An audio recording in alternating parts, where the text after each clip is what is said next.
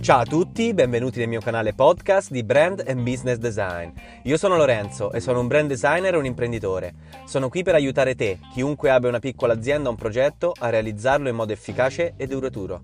Ti aiuterò a muoverti nel mondo del branding e delle immagini, così da darti gli strumenti necessari a capire quanto sia importante avere un'immagine coerente con i tuoi valori e a renderti capace di utilizzarli per distinguerti dai tuoi competitor. Perciò benvenuti e buon design!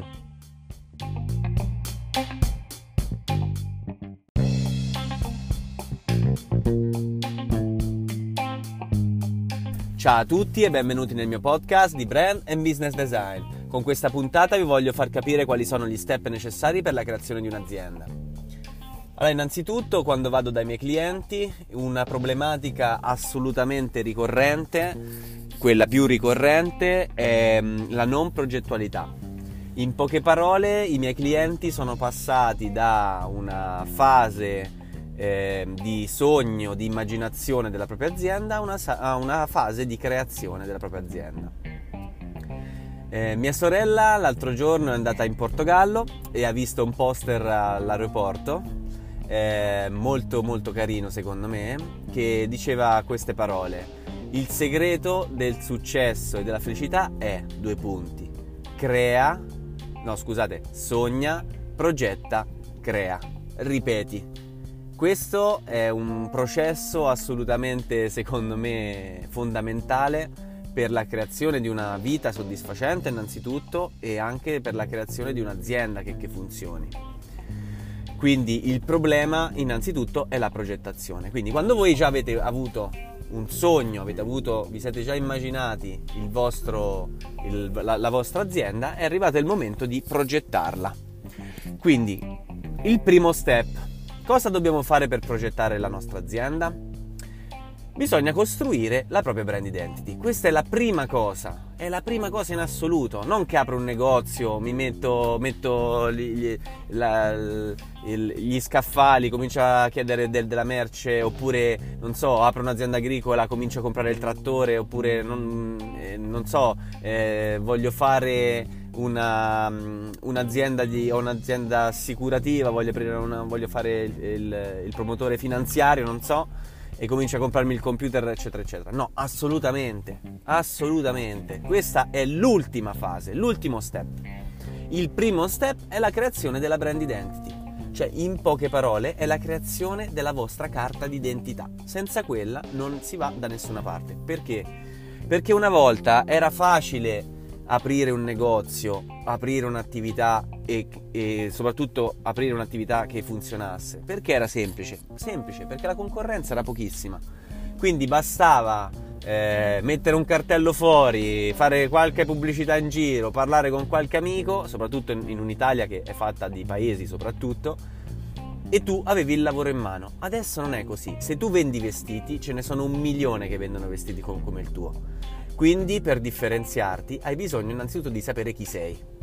Quindi bisogna costruire la propria carta d'identità. La carta d'identità si parte dal primo briefing iniziale.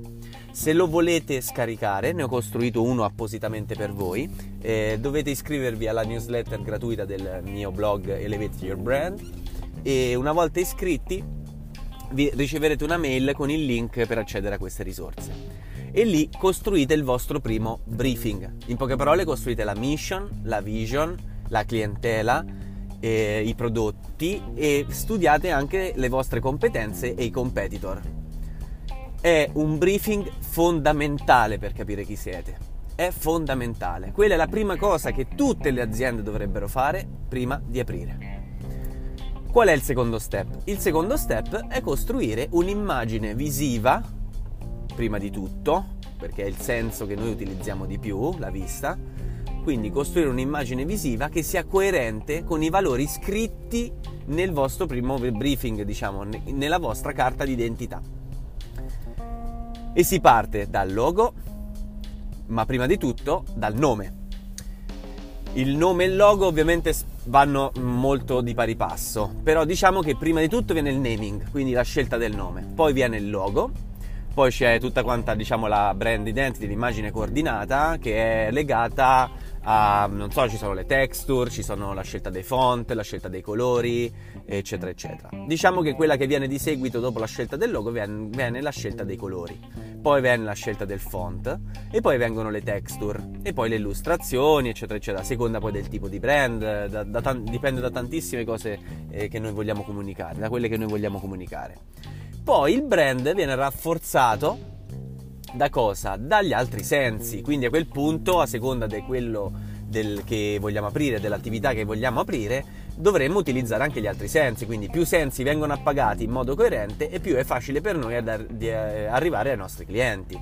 Quindi se sono in un negozio, scegliere una, una, playlist, per esempio di musica da far ascoltare ai nostri clienti che sia coerente con il nostro marchio è assolutamente una cosa molto positiva. Pensate che in Irlanda, tra l'altro ci sono stato anch'io, ci sono dei negozi... Ehm, non mi ricordo come si chiamano, forse Carol's, non me lo ricordo come si chiamano. Sono dei, dei negozi di souvenir eh, irlandesi, proprio che vendono eh, oggettistica irlandese che sono fantastici. Tu entri lì dentro e non ne esci più, senti solo e soltanto musica irlandese e quella aumenta le vendite a livello esponenziale. Ma son, sono stati fatti degli, degli studi in merito, non sono soltanto loro che lo fanno. Ma scegliere una colonna sonora, una playlist, un qualcosa che ci identifica con il marchio è assolutamente fondamentale. Quindi eh, non vanno sottovalutate diciamo tutti gli altri aspetti, quindi la musica, l'usabilità. È importantissimo che tutto ciò che noi creiamo nella nostra brand identity sia costruita per il cliente. Faccio un esempio.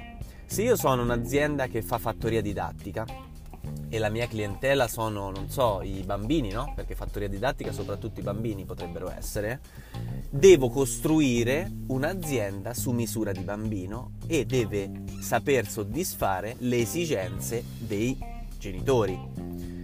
Quindi poi dopo ne parleremo anche sul linguaggio, quindi adoperare anche un linguaggio che sia consono alla mia clientela. Devo poter soddisfare le paure, quindi dare dei risultati positivi alle paure del cliente.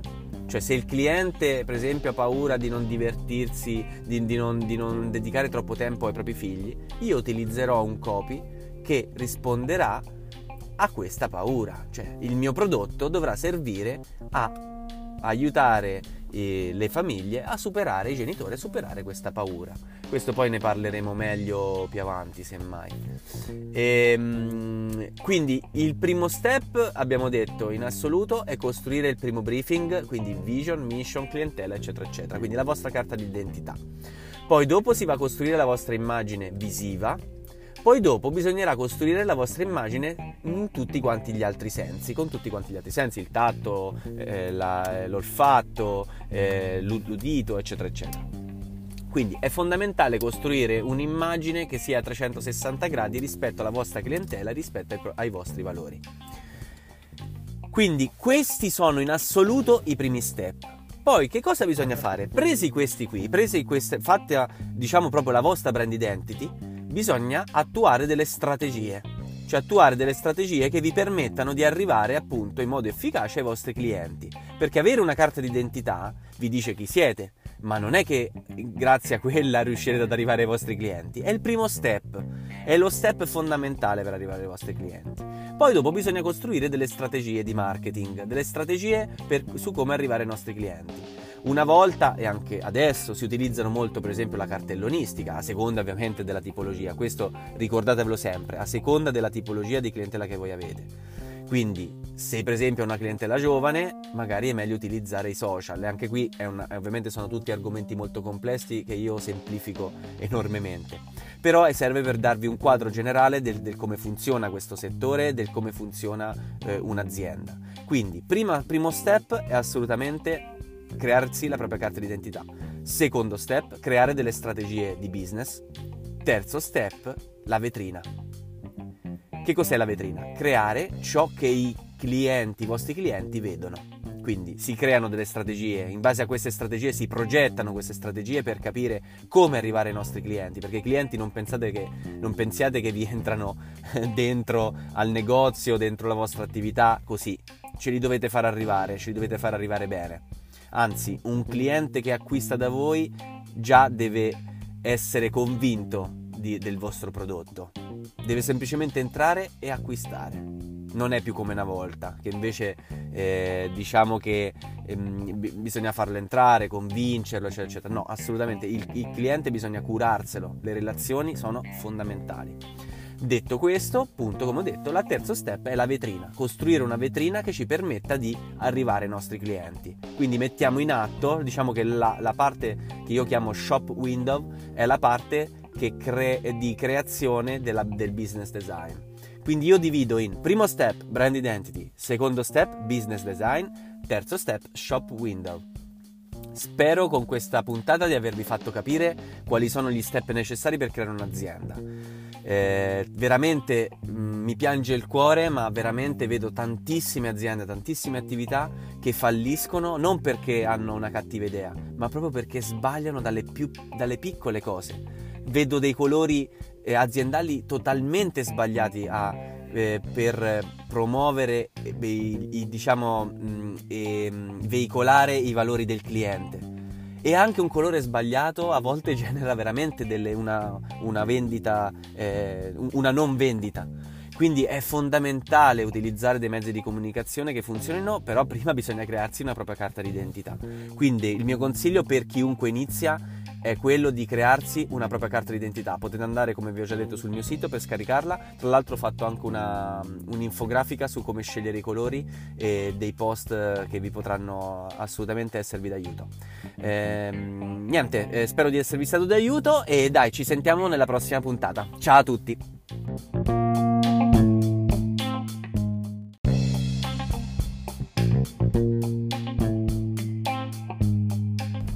Ciao a tutti e benvenuti nel mio podcast di Brand and Business Design. Oggi vi aiuterò a capire quali sono i passi necessari all'inizio per creare un'azienda dal punto di vista del branding e dell'immagine. Questo il mio consiglio è quello di prenderla un po' come un certificato di qualità per ehm, tutti quanti gli esperti, diciamo i professionisti con cui voi eh, avrete modo di lavorare perché senza questo briefing loro non vi potranno aiutare in modo efficace, questo ve lo posso assicurare.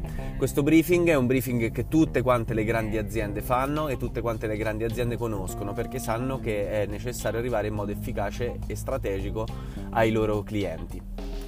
Partiamo subito allora. Eh, la prima parte del briefing è la vision. Che cos'è la vision? La vision è il vostro sogno più scellerato, è il vostro sogno più ambizioso Pensate che la vision della Disney è mm, rendere felici tutti i bambini.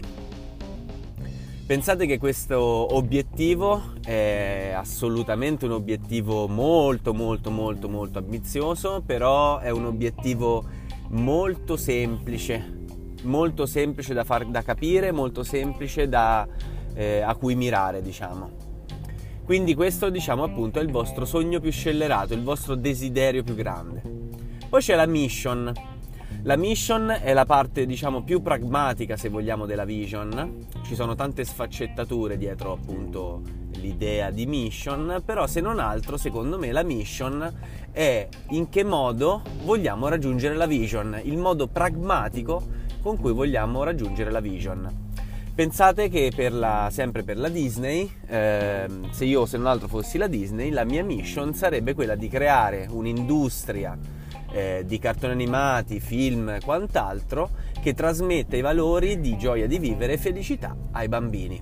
Questo è un modo proprio pragmatico per dire in che modo rendo felice i bambini, faccio questo. Tutte e due devono essere molto corte, come vedete sono, la Disney è un'azienda che fattura miliardi di euro ogni anno e ha una mission e una vision piccole, molto corte eh, sono molto semplici da capire e molto semplici da dover eh, andare poi dopo a utilizzare per creare il nostro brand. Mo- molto molto molto chiare. La terza, il terzo step è la scelta della clientela. Allora, la scelta della clientela è un passo fondamentale nel primo briefing perché senza quella non possiamo raggiungere appunto i nostri clienti. Calcolate che secondo me è uno dei motivi principali per cui in questo momento storico la maggior parte delle piccole e medie imprese chiudono, perché non hanno una strategia di vendita che si adatti ai propri clienti. Che cosa significa scelta della clientela? Qual è il proprio target? Qual è il target, il proprio pubblico a cui noi andiamo a puntare per presentare i nostri prodotti e i nostri servizi?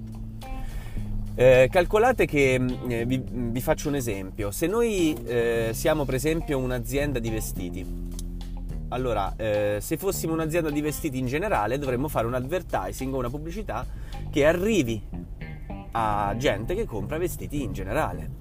E comincia a essere molto difficile costruire un advertising per tutti, perché fare un advertising o appunto una pubblicità per tutti è come farla per nessuno. Ma mettiamo caso che io ho un'azienda invece di vestiti da trekking, vestiti da montagna per l'escursionismo. Allora a questo punto la mia nicchia è più piccola ed è più specializzata ed è più facile fare una pubblicità che si basa sui desideri, sui miei valori e sui desideri della mia clientela o del mio pubblico. Calcolate che la nicchia è molto importante che sia piccola, ma nemmeno troppo, perché se è troppo piccola ehm, è molto difficile ehm, che possa sorreggere diciamo, il nostro business, quindi non abbiamo abbastanza persone che comprino i nostri prodotti. Se invece è troppo grande non abbiamo modo di fare un advertising mirata e quindi creare delle strategie idonee ad arrivare ai nostri clienti. Calcolate che questo briefing, eh, diciamo, che è un briefing che è possibile farlo per qualsiasi cosa, non soltanto per, eh, per un'azienda che nasce o comunque un'azienda che vuole riprendizzarsi, vuole crescere, ma va fatto, andrebbe fatto per qualsiasi progetto. Noi vogliamo che abbia un successo, eh, diciamo, enorme, comunque che abbia un successo, il successo che noi speriamo di avere. Eh, pensate anche a un matrimonio, a una festa privata, a, a, una cena tra amici. Il fatto di creare, diciamo, un brand, di avere un pubblico, ci permette di creare un'immagine che possa adattarsi al pubblico a cui è rivolta fondamentalmente. Io inoltre in questo briefing aggiungo anche tante altre parti, come probabilmente fanno tantissimi miei colleghi. Eh, una di queste parti sono le competenze. Che cosa sono le competenze? Io, diciamo, è una domanda difficile a cui ho provato a dargli una risposta, che è dentro il mio metodo, appunto, l'Adaptive Business Strategy. E mh, le competenze sono tutte quante quelle competenze, appunto, tra virgolette, accidentali che ognuno, di ha, che ognuno di noi ha. Sono le nostre esperienze di vita, fondamentalmente ciò che sono io in questo momento e ciò che mi differenzia dagli altri, dai miei competitor, è l'unione di queste competenze. Quindi diciamo che è fondamentale lo studio delle competenze di una persona, dell'imprenditore, per arrivare a diciamo battere tra virgolette non, stiamo, non, stiamo, non dobbiamo né vincere né perdere ma dobbiamo differenziarci non dobbiamo essere migliori rispetto ai nostri competitor ma dobbiamo essere differenti rispetto ai nostri competitor e cosa ci differenzia? ci differenzia soprattutto le nostre, ci differenziano soprattutto le nostre competenze le nostre competenze sono anche se, so, se uno ha fatto uno sport, una caduta accidentale, se uno sa utilizzare il computer, eh, sei bravo a parlare in pubblico, sono tantissime le competenze che una persona può avere e, e mm, diciamo decidere di utilizzare per affinare la propria, mm, diciamo, mm, sono fondamentalmente le proprie risorse. Quali sono le risorse che noi mettiamo in campo per fare in modo che la nostra azienda, il nostro progetto funzioni? Eh, spero di esservi stato d'aiuto con queste informazioni eh, calcolate che ogni esperto, ogni professionista ha un suo modus operandi, eh, però è fondamentale che eh, vi chieda quando voi andrete da lui a chiedergli, non so, per esempio la costruzione di un sito web o la costruzione di un logo, la progettazione di un'interfaccia di un'applicazione, che eh, è fondamentale che lui vi chieda questo, que, queste parti, questa, diciamo, questa vision, questa mission e questa, eh, questo studio appunto sulla clientela. È fondamentale perché senza queste parti voi non potrete arrivare in modo efficace ai vostri clienti, anche perché voi in questo modo non sapete proprio quali siano i vostri clienti. Quindi è assolutamente fondamentale. Allora niente, spero di avervi aiutato e ci sentiamo alla prossima puntata podcast. Ciao a tutti. Ciao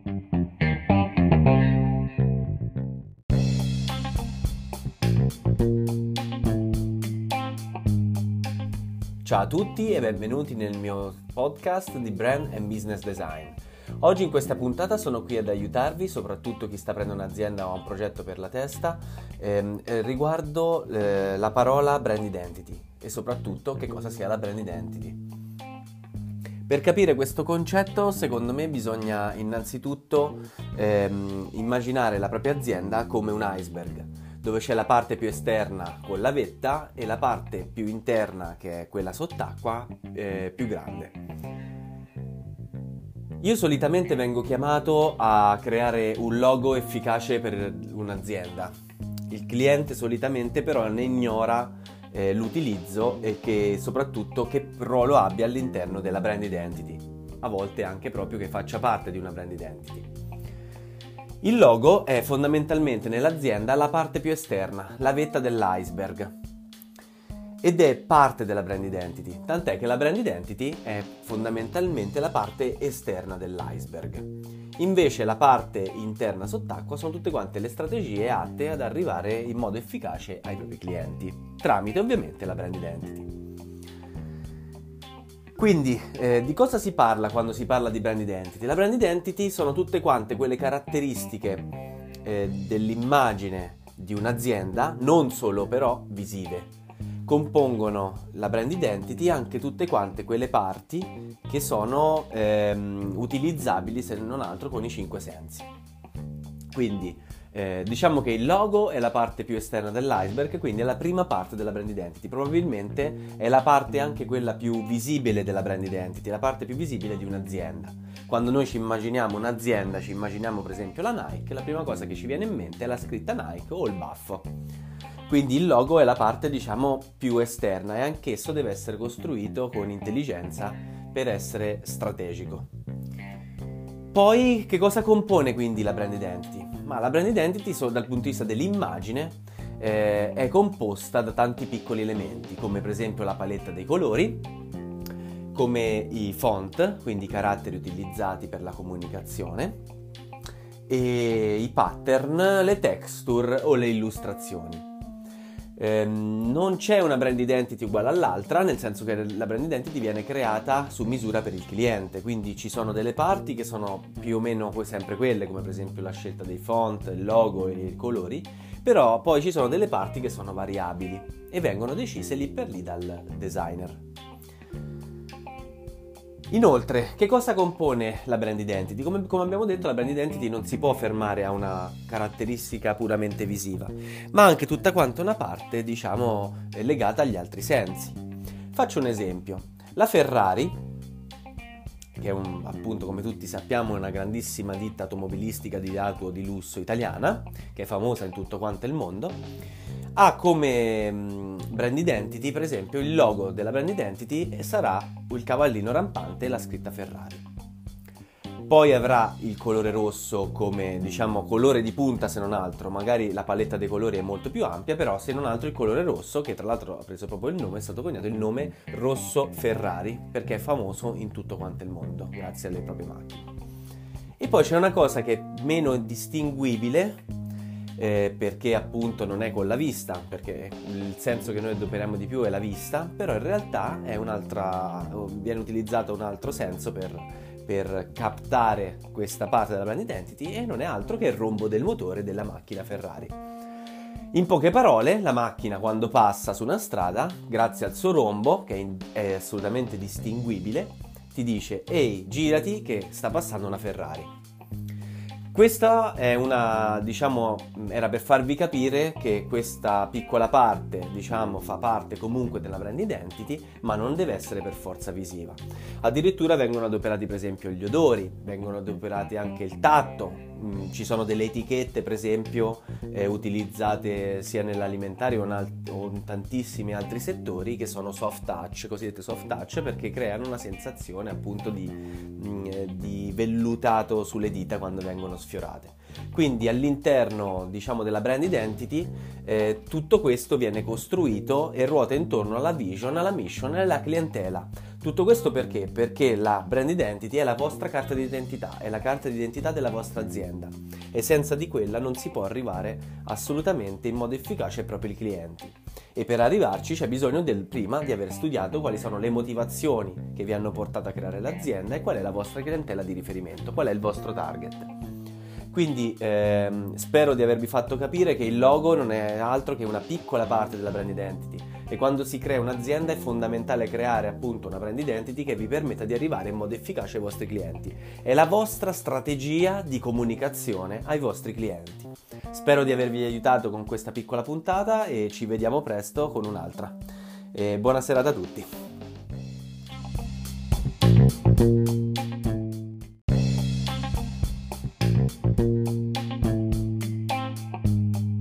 Ciao a tutti e benvenuti nel mio podcast di Brand and Business Design.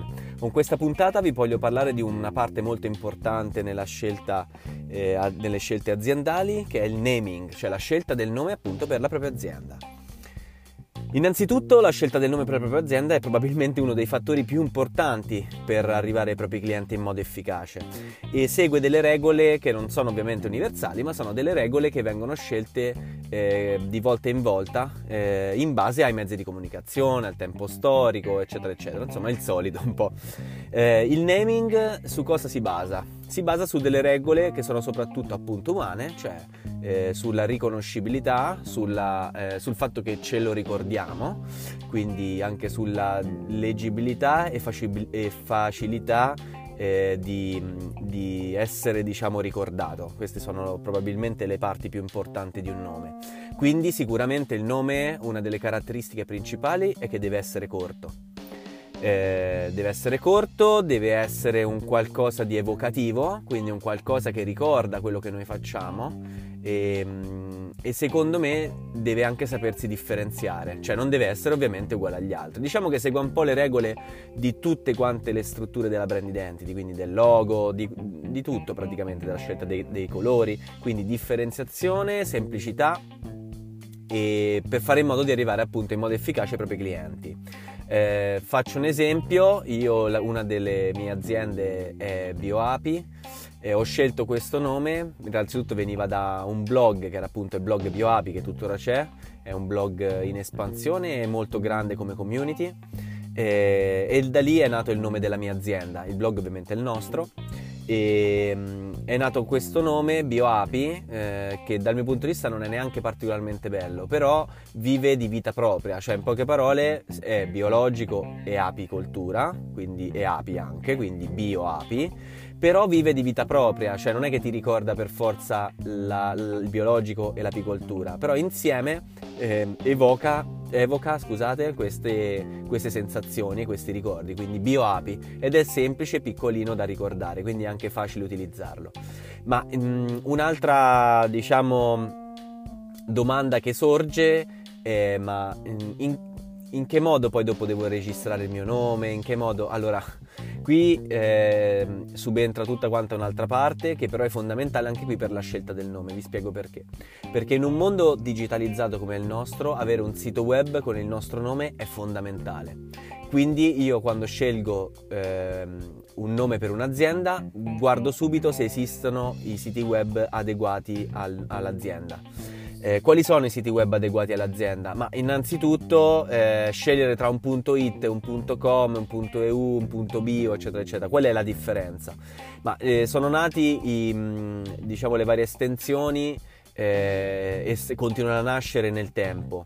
Eh, di, sicuramente se noi ci rivolgiamo a una clientela eh, straniera, secondo me il migliore è il .com, che vuol dire poi commercial, è uno dei siti secondo me migliori per, per arrivare a, una clientela anche estera, quindi magari il sito in inglese, eccetera, eccetera, o italiano-inglese. Se invece puntiamo a una clientela su, solamente italiana, quindi magari non so, un negozio che è qui in zona, può avere tranquillamente un sito web.it. Tra l'altro non c'è il limite di registrazione, puoi registrare quanti domini desideri, almeno al giorno d'oggi. Ehm, quindi è importante la scelta del dominio, è fondamentale per arrivare in modo corretto e efficace ai propri, ai propri clienti. Ehm, ci sono magari le associazioni, Nollus, eccetera, eccetera, .org, eccetera, eccetera, cioè ce ne sono veramente tanti e ne stanno uscendo sempre di, di più. E tra l'altro c'è anche il punto bio, per esempio, che è il punto biologico, appunto, sarebbe quindi per aziende magari che producono prodotti biologici. Ehm, a mio avviso, però, i migliori rimangono il punto .it, il punto .net, punto .com, eccetera, eccetera eccetera. A seconda poi di quello che, che, uno va a fare, insomma, anche questo si adatta bene, a, deve essere adattato al lavoro che uno svolge.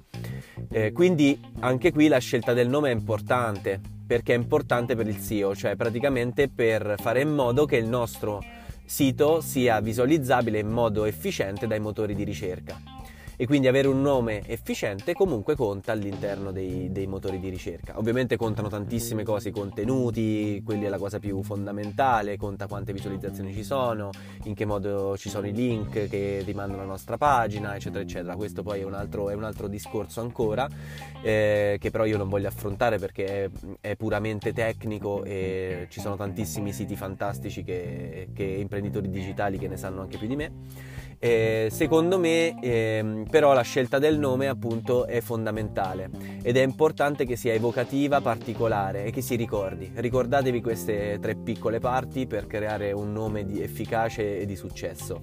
Eh, non ho magari, no, non ho da dirvi altro, eh, diciamo che eh, spesso è successo di trovare dei nomi ehm, spesso usati, cioè per esempio in agricoltura uno dei nomi che sento spesso è tipo, che ne so, la, la lumaca felice, l'alpaca arrabbiata, tra virgolette, ora sto, sto, scherzando, però sempre con degli aggettivi. Il problema è che se questo qui è il trend, forse il modo migliore per differenziarci non è quello di utilizzare lo stesso nome o comunque un nome simile che utilizzano gli altri.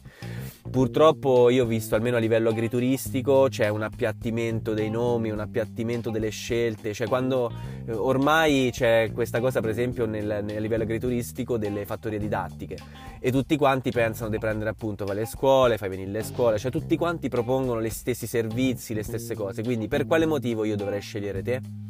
E quindi secondo me una differenziazione è fondamentale per la riuscita di un business. Sono tanti fattori come state vedendo poi nel, nel diciamo come vedrete soprattutto nelle puntate che andrete ad ascoltare, eh, sono tanti fattori che subentrano per la riuscita di un progetto e alcuni nemmeno si conoscono, anzi parecchi non, non, non si conoscono, però diciamo che avere una buona progettualità iniziale è secondo me fondamentale, briefing, briefing, briefing, quindi una buona comunicazione, questo secondo me anche all'interno della propria azienda se ci, se ci sono dei dipendenti o altri soci, la comunicazione è assolutamente importante. Mettere dei muri ovviamente questo eh, rompe eh, la comunicazione, quindi rompe anche i rapporti.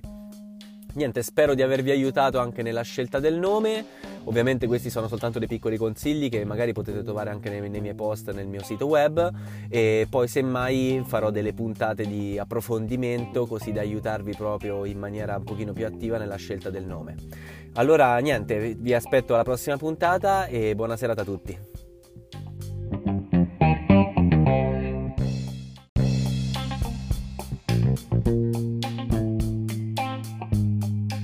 Ciao a tutti e benvenuti nel mio podcast di Brand and Business Design. Oggi volevo aiutarvi a capire, visto che siete degli imprenditori, qual è un logo efficace e che trasmetta in modo coerente i nostri valori.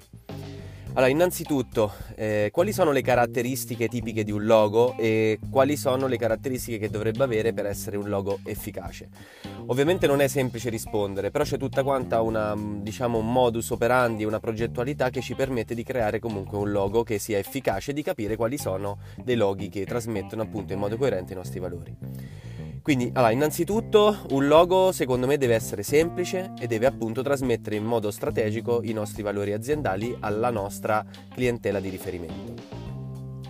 Faccio un esempio, se io fossi un eh, notaio, eh, i valori che vorrei trasmettere potrebbero essere quelli appunto di serietà, perché comunque le persone che vengono qui da me, eh, diciamo a seconda poi della tipologia di clientela, però solitamente vengono magari ad acquistare, vendere case, vendere terreni, fare successioni, eccetera, eccetera.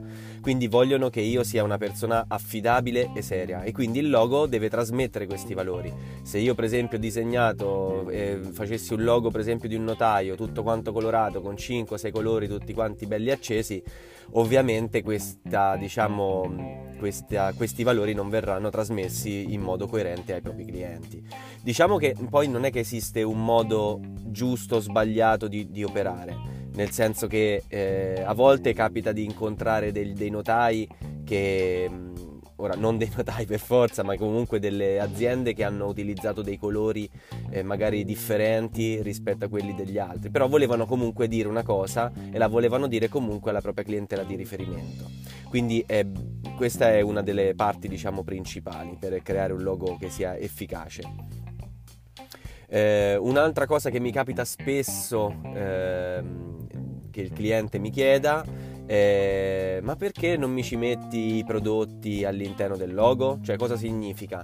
Se io per esempio produco, ho un'azienda per esempio agricola che produce zucchine e, e ortaggi, spesso mi, mi, chiedono ma perché non mi ci metti gli ortaggi? Io ci vorrei 5-6 ortaggi così eccetera eccetera. Tra l'altro spesso gli imprenditori ti danno anche delle, delle idee su come andrebbe fatto un logo, però in realtà è sempre bene mantenere comunque una certa distanza anche se poi giustamente è l'imprenditore che conosce bene comunque la propria nicchia di mercato.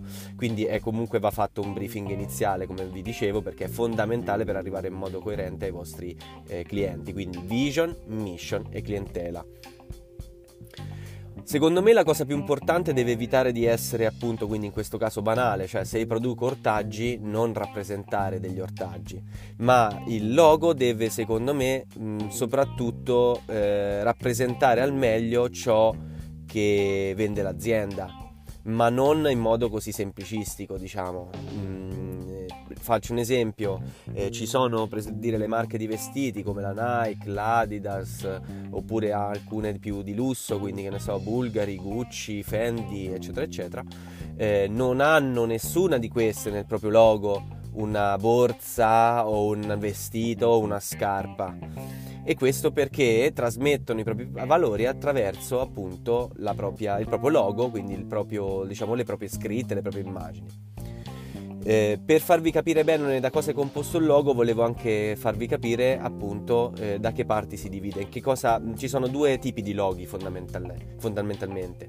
Eh, sono un pittogramma, che è un'immagine, quindi immaginatevi tipo per la Nike, il pittogramma della Nike è il baffo, e poi c'è la scritta Nike che è il logotipo. Eh, generalmente mh, mm, al giorno d'oggi si scelgono più logotipi, eh, o meglio si sceglie non più logotipi ma un logotipo per azienda mh, mm, e si preferisce al posto del pittogramma. Questo perché? Eh, perché un logotipo è una scritta fondamentalmente che serve a rappresentare i nostri valori. Quindi già il logotipo rappresenta appunto i nostri valori, non c'è bisogno di un pittogramma. E tra l'altro per le piccole e medie imprese è anche meglio perché c'è anche il nostro nome, cioè fondamentalmente se io mi, mi chiamassi, non so, eh, Niki, ehm, scriverei Niki in un modo che sia leggibile e riconoscibile da parte dei miei clienti. Quindi già appunto all'interno del mio, del mio logo c'è già una scritta che mi rappresenta. Invece se io per la mia stessa ditta Niki utilizzassi un, un, so, un'immagine, so, una freccetta che va a sinistra, è eh, rappresentare la mia azienda, soprattutto nei primi momenti di crescita, quando ancora non sono diventato un brand forte, rappresentare la mia azienda soltanto con un pittogramma sarebbe molto riduttivo perché, la, perché le persone non riuscirebbero a trovarmi su un cartellone e quindi dovrei comunque aggiungerci un logotipo. Quindi mia, il mio consiglio è quello comunque di utilizzare soprattutto un logotipo per rappresentare la propria azienda. Io solitamente, soprattutto per le piccole e medie imprese, costruisco sia un pittogramma che un logotipo. Ovviamente dipende un po' da, da, alcune, da alcune caratteristiche aziendali. Per esempio l'ultimo che ho fatto ho costruito soltanto un logotipo.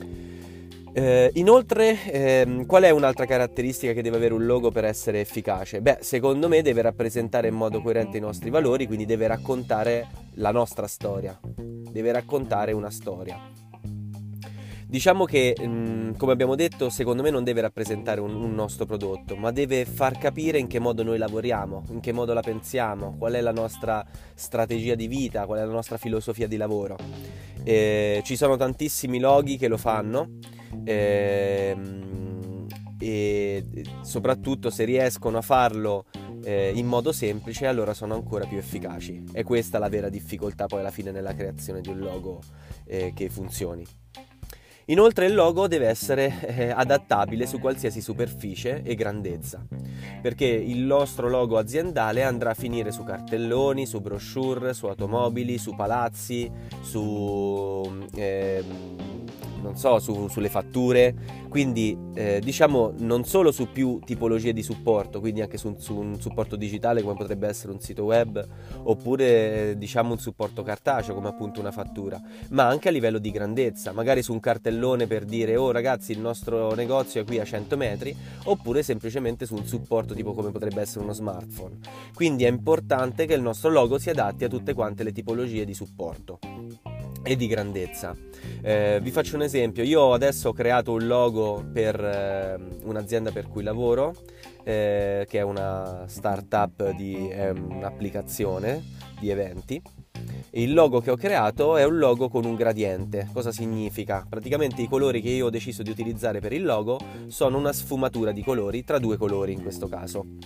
Eh, il problema è che la sfumatura tra due colori è molto ben visibile su supporti digitali ma poco su supporti cartacei. Viene rappresentata perché purtroppo la stampa non è capace in quel caso di, soprattutto stampa di volantini, queste stampe che non sono comunque da, diciamo costose, eh, non sono in grado di eh, rappresentare tutte quante le sfumature. E quindi probabilmente il modo migliore sarebbe quello di fare il logo in bianco e nero, cioè rappresentarlo magari su una stampa in bianco e nero. Ehm, diciamo che soprattutto la, l'ultima caratteristica che mi viene in mente è quella che il logo deve essere eh, distinguibile rispetto agli altri. E secondo me un logo distinguibile rispetto agli altri deve essere prima di tutto semplice, deve essere costruito con semplicità, con una, con una struttura semplice. E inoltre per essere distinguibile deve poter rappresentare, quindi la semplicità è il veicolo giusto secondo me, i nostri valori, che sono poi quelli che ci distinguono dai nostri competitor. Spero di avervi aiutato con questo piccolo briefing. Eh, non è facile ovviamente per un imprenditore perché non è del settore, però capire eh, in che direzione andare per la costruzione di un logo, ma soprattutto non per la costruzione, ma per capire se il logo che ci è stato consegnato sia un logo efficace o meno, io vi ricordo sempre che è importantissimo il primo briefing iniziale. Senza il primo briefing non è possibile costruire un logo, che come avete visto sono tantissime le caratteristiche che un logo deve avere e senza il briefing che ci dice qual è la nostra vision, qual è la nostra mission, la nostra clientela e tante altre piccole cose della nostra azienda, non potremo mai costruire un logo efficace. Spero di avervi aiutato e ci sentiamo alla prossima puntata. Ciao a tutti!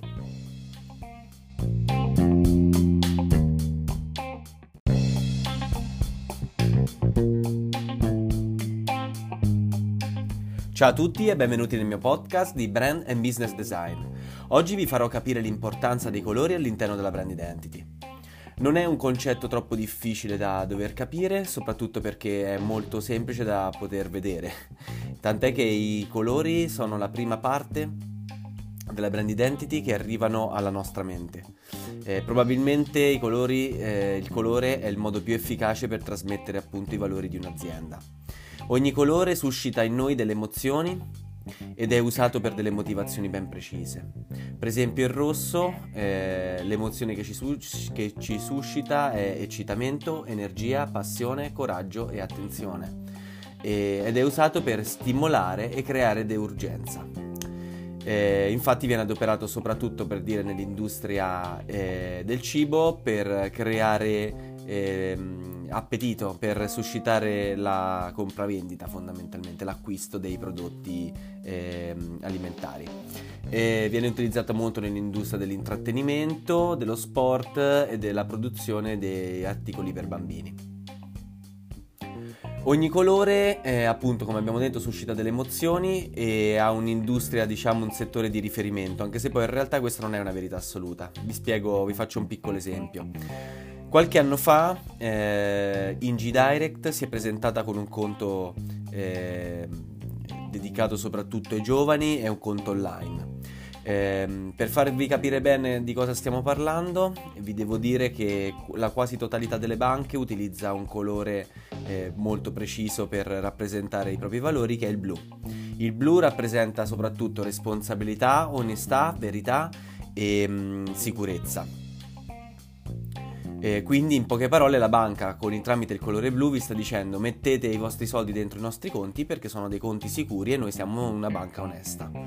Quindi eh, diciamo nella quasi totalità delle banche utilizza il colore blu, in G-Direct decise di proporre il proprio conto, eh, dedicato appunto soprattutto di, ai giovani, un conto online, colore arancio, tant'è che addirittura il, il nome del conto fu conto arancio. Perché utilizzò questo, questo colore al posto del blu?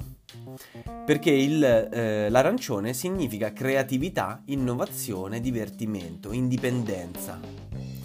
Eh, in poche parole stava dicendo ai suoi clienti, noi vi daremo un conto dove voi indipendentemente, in modo indipendente potete seguire i vostri, i vostri risparmi è un conto creativo ma è anche un conto innovativo. In tra... perché ovviamente utilizzando la piattaforma internet era un conto innovativo rispetto a tutte quante le altre banche.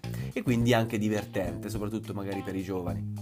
Quindi eh, il colore arancio fu una scelta assolutamente fondamentale per la differenziazione da parte eh, diciamo in questo caso di Ingi Direct rispetto ai propri competitors quindi come vedete è bastato un colore per differenziarsi e probabilmente il colore è uno dei modi più semplici, eh, idealmente ovviamente, eh, perché poi bisogna andarlo a scegliere in modo corretto, però idealmente è uno dei, dei modi più semplici per differenziarsi dai propri competitor. Io per esempio ehm, ho, diciamo, sono presidente di una delle aziende eh, apistiche più importanti eh, in Italia, soprattutto perché è la prima azienda di apicoltura biologica insieme ad altre quattro in Italia. Eh, la mia azienda produce soprattutto mieli biologici e una bella domanda sarebbe eh, qual è il colore ideale per un cibo per esempio biologico. In questo caso il miele, prendo proprio il mio diciamo target di riferimento. Ehm, allora, diciamo che non c'è una verità assoluta, però eh, qui la scelta è in un certo senso abbastanza semplice. Eh, abbiamo detto che generalmente i prodotti alimentari sono di colore rosso perché invitano all'appetito e alla, al comprare. In questo caso io non voglio dire ai miei clienti comprate il mio prodotto perché eh, avete fame o perché avete eh, eccitamento, diciamo, siete stimolati a mangiare, ma mh, mm, ho voglia di dire ai miei clienti eh, questo è un prodotto fatto rispettando la biodiversità, rispettando eh, la natura, l'ecosostenibilità, eccetera, eccetera. Questi sono i, i valori della mia azienda. Perciò uno dei, calo- dei colori, secondo me, più eh, che più riescono a trasmettere questi valori sono il verde, il marrone. Secondo me anche il giallo potrebbe essere uno di questi colori eh, perché comunque trasmo- trasmette eh, positività, però diciamo che va preso un po' con le pinze proprio perché comunque la maggior parte dei, dei colori del miele sono gialli, quindi andare ovviamente gialli, beige, sono comunque dei colori tendenti al giallo e quindi andare a utilizzare comunque per dire non so un logo, una scritta gialla in un'etichetta con sotto il miele eh, giallo, quindi col prodotto giallo, ovviamente bisogna adoperarlo con eh, le, le opportune verifiche. Quindi diciamo che l'importanza dei colori è assolutamente fondamentale. Per esempio, come abbiamo detto, abbiamo visto già il rosso e l'arancio, il giallo eh, rappresenta oltre che diciamo eh, la positività, anche l'entusiasmo, l'opportunità, la spontaneità, la felicità. E, ehm, per esempio la, il verde appunto l'armonia, la, fe- la fertilità, e, ehm, la naturalità. Eh, ci sono ovviamente più tipologie di verde, eh, però diciamo che vanno poi dopo di volta in volta vanno un po' studiate.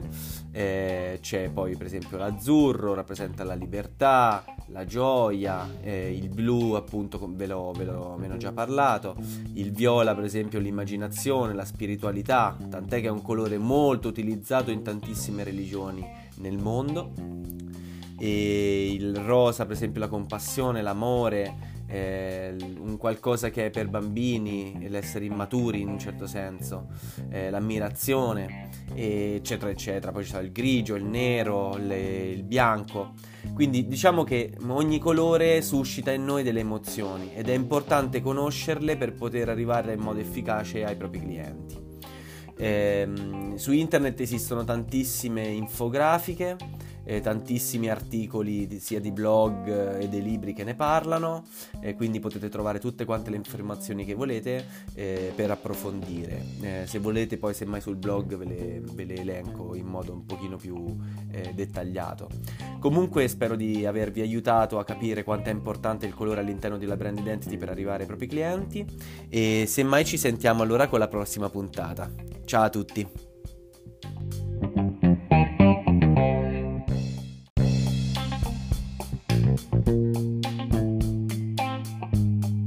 Ciao a tutti e benvenuti nel mio podcast di Brand and Business Design. Oggi voglio parlarvi di un libro in particolare, eh, anche se ne ha scritti due, ed è la um, How to Style Your Brand and Brand Brilliance. Sono due libri differenti, ve li ripeto, How to Style Your Brand e Brand Brilliance di Fiona Amberstone. Io in particolare vi parlerò di How to Style Your Brand perché è il libro che mi ha ispirato, è stato il primo che lei ha scritto, è stato un libro che mi ha ispirato e mi ha fatto capire davvero mh, in cosa ero portato e cosa mi, mi, mi piaceva fare nella mia vita. Io adoro eh, fondamentalmente la mia passione, quella di aiutare le aziende ad arrivare in modo efficace ai loro clienti. In più io sono un imprenditore, quindi la vivo anche in prima persona questa cosa qui. E amo veramente tanto creare delle, delle brand, dei brand e delle brand identity di impatto che permettano ai miei clienti di essere felici con i loro, con i loro valori e di arrivare alla, alla propria clientela. Eh, perciò niente, vi parlo allora di questo libro.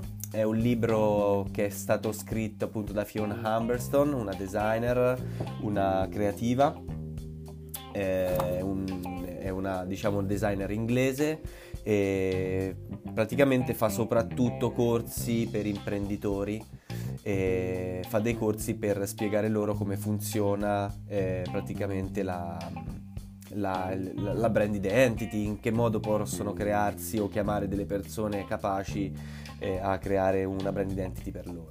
Eh, il libro parte con il processo creativo, quindi come vedete anche lei utilizza il processo creativo, ma come tutti in realtà per creare la propria brand identity, la brand identity dei propri clienti, e questo a farvi capire quanto è fondamentale il primo briefing. Senza il primo briefing non si fa nulla.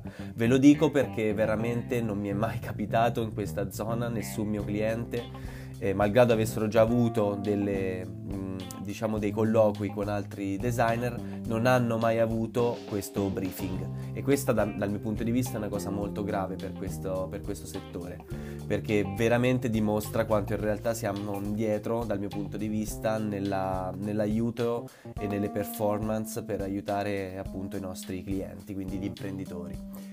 Ehm, parla beh, del pensiero creativo, quanto sia importante pensare creativo. Ormai questo tipo di pensiero è all'interno delle aziende, soprattutto delle grandi aziende. In Italia si fatica un po', ma anche perché si fatica un po' a svecchiarle, ma comunque è un pensiero che sta arrivando sempre più questo processo, diciamo un processo creativo. Eh, scorrendo nel libro poi fa vedere appunto una brand identity. Questa brand identity è dell'azienda Jill Smith eh, quindi c'è il logo, i colori, le illustrazioni, le icone, le, i typeface, quindi i caratteri, eh, le fotografie, i pattern, le texture, le tagline, quindi praticamente mm, Ora, questa è una brand identity molto, molto complessa, però è, diciamo, eh, ci sono brand identity molto più semplici, però diciamo che è assolutamente una, una brand identity mm, facsimile può essere, nel senso che è una brand identity assolutamente reale. Ehm, qui fa vedere più brand identity, fa poi una, diciamo, un excursus su qual è il processo creativo e definire diciamo, le intenzioni del cliente. Quindi secondo me eh, qui fa, fa, capire una cosa molto importante che anch'io condivido, il briefing, cioè il, eh, l'incontrare il cliente la prima volta, ma anche per più volte. Io in genere non faccio mai un briefing soltanto, ma ne chiedo sempre più, più di uno, a seconda poi dopo del cliente, perché eh, ogni cliente ha una sua sfaccettatura, tant'è che nel metodo che utilizzo io, l'Adaptive Business Strategy, si chiama Adaptive, una delle motivazioni per cui si chiama Adaptive, è, è perché si adatta eh, al cliente, ai valori del cliente. Quindi i briefing per capire il più possibile che cosa vuole il cliente, in che direzione vuole andare, sono secondo me fondamentali. Poi andando avanti parla appunto definire i clienti, eccetera, eccetera, cioè si parla ancora di, diciamo, di briefing andando avanti. Lei ha un, un, sistema che io da un certo punto di vista condivido, nel senso che... Mh, mm, ho letto molto bene questa parte dove lei descrive, eh, fondamentalmente descrive, vabbè, l- eh, qui c'è la psicologia del, del colore, ma, ma, divide proprio le aziende in, nelle quattro stagioni, quindi primavera, estate, autunno inverno. Eh, in poche parole, ogni stagione ha delle caratteristiche ben precise e delle parole chiave ben precise. Eh, la primavera, eh, per esempio, ha dei colori molto brillanti, chiari, soprattutto adatta per le aziende digitali e creative, fotografi, PR, eh, marketing, eccetera, eccetera. Cioè, proprio gli dà una connotazione ben precisa, quindi le divide proprio le aziende in quattro stagioni. Ehm, lei mh, tende a precisare, secondo me è una mossa molto intelligente, tende a precisare che però non c'è questa divisione così netta, nel senso che poi ogni azienda... Ehm, secondo lei ha delle caratteristiche che non sono poi propriamente di ognuna di queste stagioni, ma a volte si influenzano, ci sono delle fusion, quindi non è sempre così vero. Poi vabbè c'è l'estate, ora non ve le sto a elencare tutte, magari comprate il libro perché è veramente veramente interessante. Secondo me vi fa capire veramente, soprattutto se siete degli imprenditori, vi fa capire veramente eh, che cosa significa questo mondo. Comunque poi magari metterò anche questo libro all'interno del mio, del mio blog. Ehm, quindi niente, parla di dividere le cose in quattro stagioni, eh, parla sempre ancora di briefing, briefing, briefing e briefing, quindi è fondamentale veramente fare questa vision, mission, clientela e anche approfondire questa parte.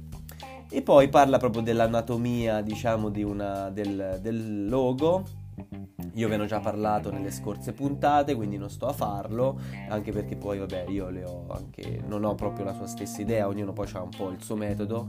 E, e diciamo che io tendo un po' a prendere quello che secondo me è il meglio di, ognun, di, alcun, di alcuni metodi che ho studiato e li ho uniti comunque fa vedere praticamente proprio a livello di sensazione qual è la differenza tra eh, un logo eh, praticamente un logotipo, un pittogramma, eh, ti fa vedere per esempio le varie tipologie di scritte, che, ti, che, che, differenza ci sono tra le varie tipologie di scritte, quindi le scritte serif, sans serif, poi magari ve ne parlerò in modo più, più dettagliato, eh, le scritte handwriting, le scritte...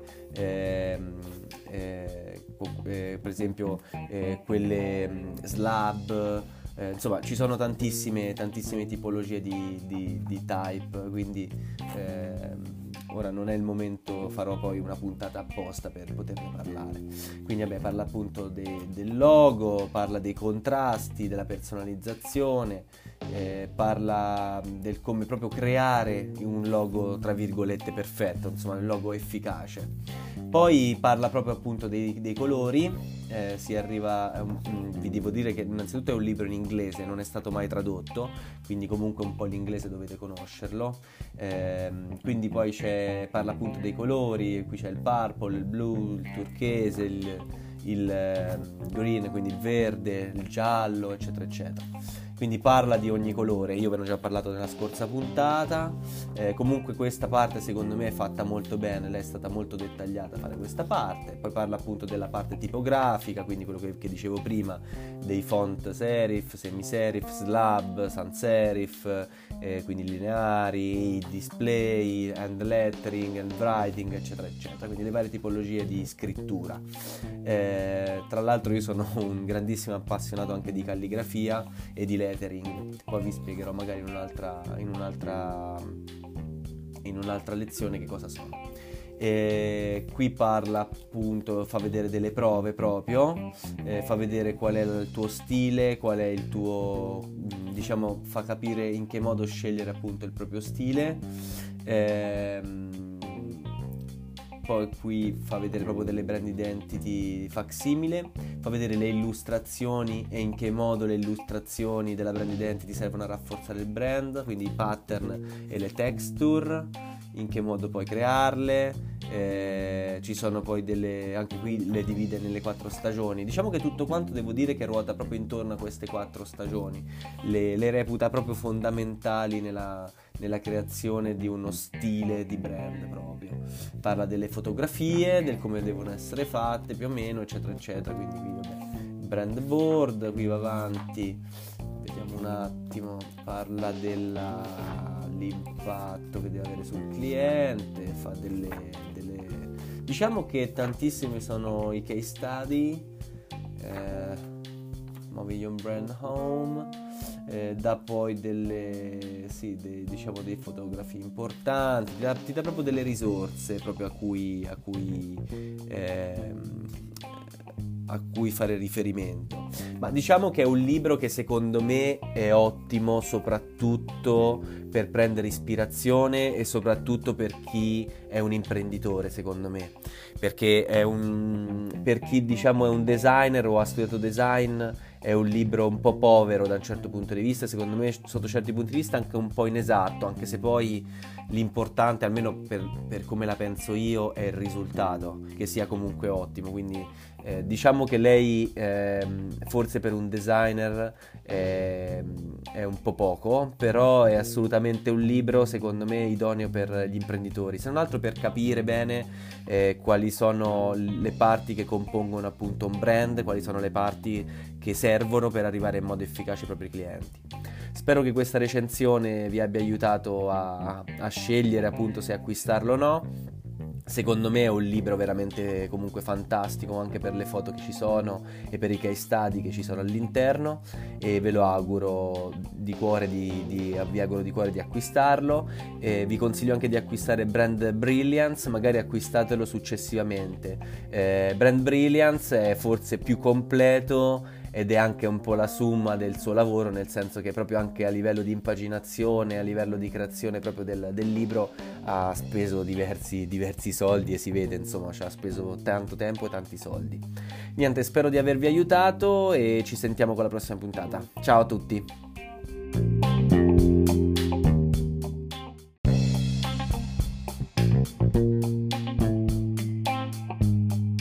Ciao a tutti e benvenuti nel mio podcast di Brand and Business Design. Oggi vi parlerò dei caratteri tipografici, dei font e vi spiegherò la loro importanza all'interno della brand identity. Allora, innanzitutto che cosa sono i font e che cos'è il carattere tipografico? Ma eh, allora, innanzitutto il font non è altro che il file generato del carattere tipografico. Quindi eh, fonte viene utilizzato ormai in maniera eh, diciamo assoluta e a volte anche inappropriata perché si sta parlando soprattutto ormai il mondo è soprattutto digitale, quindi si utilizza font per indicare qualsiasi carattere tipografico. In realtà il font è proprio il file generato che installiamo nel nostro computer che ci permette di appunto poi scrivere con quel carattere tipografico. In realtà la parola giusta è appunto carattere tipografico o type o typeface.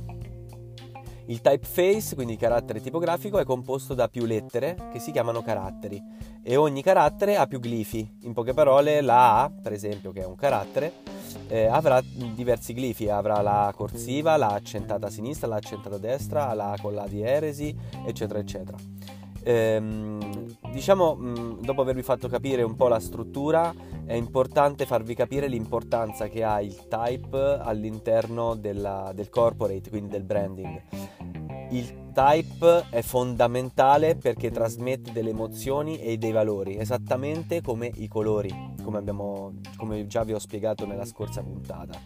Quindi ehm, pensate però che il carattere tipografico è, il, è come i mattoni per, per, un, archi, per un, architetto, eh, per, una, per, una, struttura architettonica. Cioè il carattere tip- tipografico è proprio la struttura del visual e del graphic design. e tutto ciò che ruota intorno, quindi anche il branding. È importante per eh, scegliere un, uh, un font, um, usiamo però la parola adeguata adesso che voi la conoscete, quindi un type adeguato alla vostra azienda, innanzitutto il type deve essere riconoscibile e, um, e ben leggibile in tutti quanti i formati.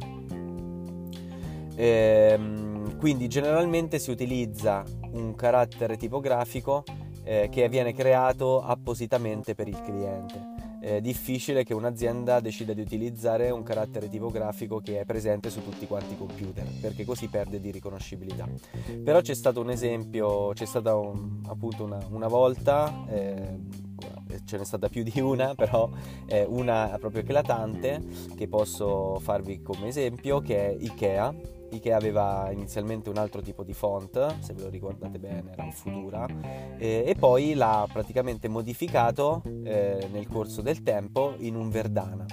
Il Verdana, come tutti ben sapete, è un font eh, che si trova su tutti quanti i computer, quindi non ha una riconoscibilità eh, da parte diciamo, di un'azienda in particolare, ma è un font che possiamo, trovare, che possiamo utilizzare tutti.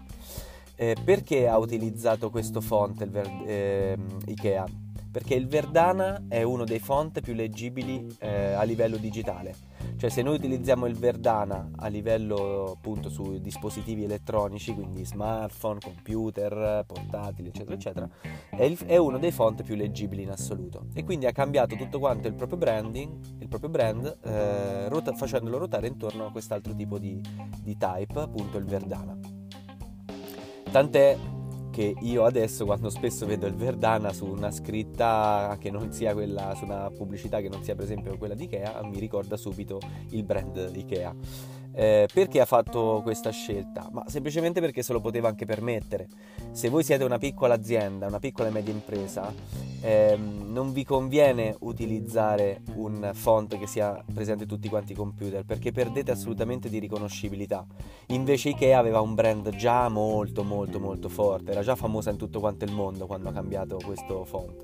Quindi è fondamentale eh, se vogliamo utilizzare un font appunto che è poco diciamo riconoscibile, avere un brand molto molto forte. Quindi a meno che non siate Bill Gates che sta ascoltando il mio podcast, eh, diciamo che generalmente è meglio crearne uno apposta eh, per voi.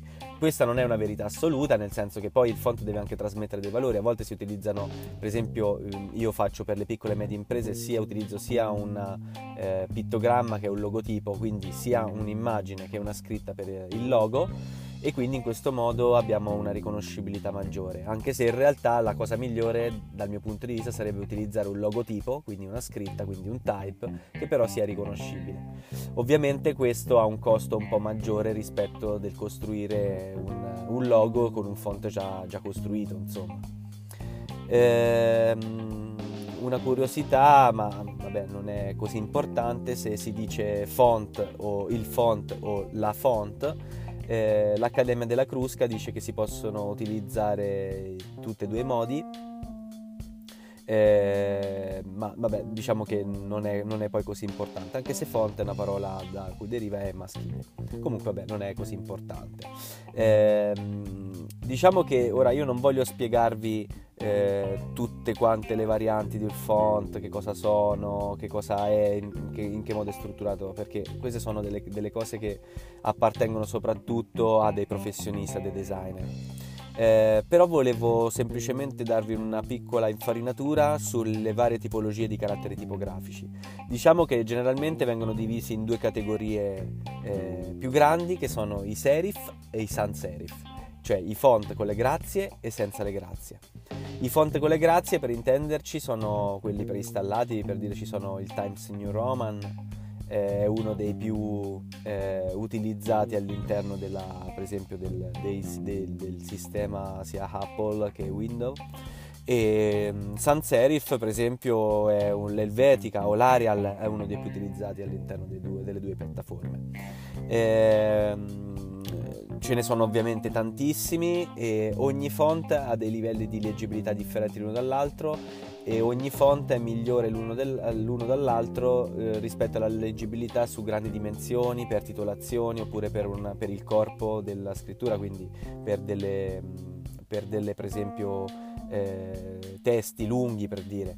Eh, ci sono per dire uno dei font più utilizzati, dei type più utilizzati nella, nei libri, eh, è il Garamond, è un font insomma antico eh, ed è stato studiato apposta per la, per, la, per la, lettura di grandi testi. Quindi ha un'altissima leggibilità e viene tuttora utilizzato. Ma eh, diciamo che poi eh, ovviamente la specializzazione del, del, della, del design, quindi del, delle, dei professionisti che creano appunto i font, si chiamano type designer io in particolare sono un corporate type designer, cioè praticamente costruisco i font rispetto al brand, quindi rispetto alle aziende. Ehm, io ho fatto anche ultimamente un corso di corporate type design a Roma, all'Università Rufa di Roma tra, con l'insegnante Antonio Pace. È stato veramente fantastico. Ovviamente per me è una, è una grandissima passione eh, e quello del, dei type, lo studio del, del, della scrittura, veramente è uno dei caratteri tipografici, è veramente probabilmente la mia più grande passione. Eh, ultimamente ho creato un corporate type eh, proprio per un'azienda, eh, un'associazione che produrrà una magazine di biodiversità e l'ho costruito proprio apposta per questa rivista eh, che andrà appunto in tutta quanta Italia e tutta quanta Europa, eh, presenterà questa rivista. E poi ho costruito un altro font eh, che si chiama Skjon che vuol dire bellezza in norvegese ed è un font soprattutto da utilizzare per le titolazioni ed è uno slab. Poi dopo magari eh, se con un post avrò modo di aiutarvi a capire quali sono le varie tipologie di font, in che modo distinguerle. Comunque l'importante per voi è capire che esistono due tipologie, eh, due, due mh, categorie eh, grandi che sono appunto quelli serif e quelli sans serif eh, alcuni libri, soprattutto quello che vi ho diciamo, fatto la recensione ieri, eh, How to Style Your Brand di Fiona Humberston, eh, dice che i font eh, serif sono più luxury, più diciamo hanno un aspetto più antico, invece quelli eh, con un aspetto più moderno sono i sans serif. Eh, io non me la sento di dividerli con queste due caratteristiche perché secondo me ce ne sono veramente tante di caratteristiche ed è veramente riduttivo eh, dividerli proprio in, in categorie. È che a noi esseri umani per semplicità ci piace categorizzare un pochino tutto, ma alcune cose secondo me non è possibile categorizzarle. E, ehm, niente, a voi diciamo che vi interessa soprattutto eh, capire se è stato fatto un buon lavoro dal designer e soprattutto affinare eh, il vostro occhio alla bellezza. Eh, questo è, è, un, è, un, argomento dolente per noi designer perché spesso ci vediamo rifiutati dei lavori che però sono stati progettati in una certa maniera, che hanno un certo grado, tra virgolette, di bellezza eh, e vengono rifiutati perché il cliente non ha affinato l'occhio durante questi anni, ma giustamente nel senso che comunque ha fatto altri, altre tipologie di, di, di lavoro. Però secondo me è una peculiarità molto importante dell'imprenditore capire ciò che è bello e ciò che non è bello. Ovviamente ovviamente la bellezza è soggettiva, ci sono però delle mm, eh, caratteristiche con cui viene progettato un brand con cui viene progettato un logo eh, che servono proprio a, mm, a, rispettare delle regole che il nostro occhio ha, quindi delle regole legate proprio alla, alla leggibilità e alla bellezza tramite delle proporzioni, magari ve ne parlerò in un altro, un'altra puntata, tramite le proporzioni auree. E, ehm, niente, spero di esservi stato di aiuto anche con, questo, con questa puntata e ci sentiamo subito con un'altra che vi parlerò di un altro argomento molto importante all'interno del branding. Ciao a tutti!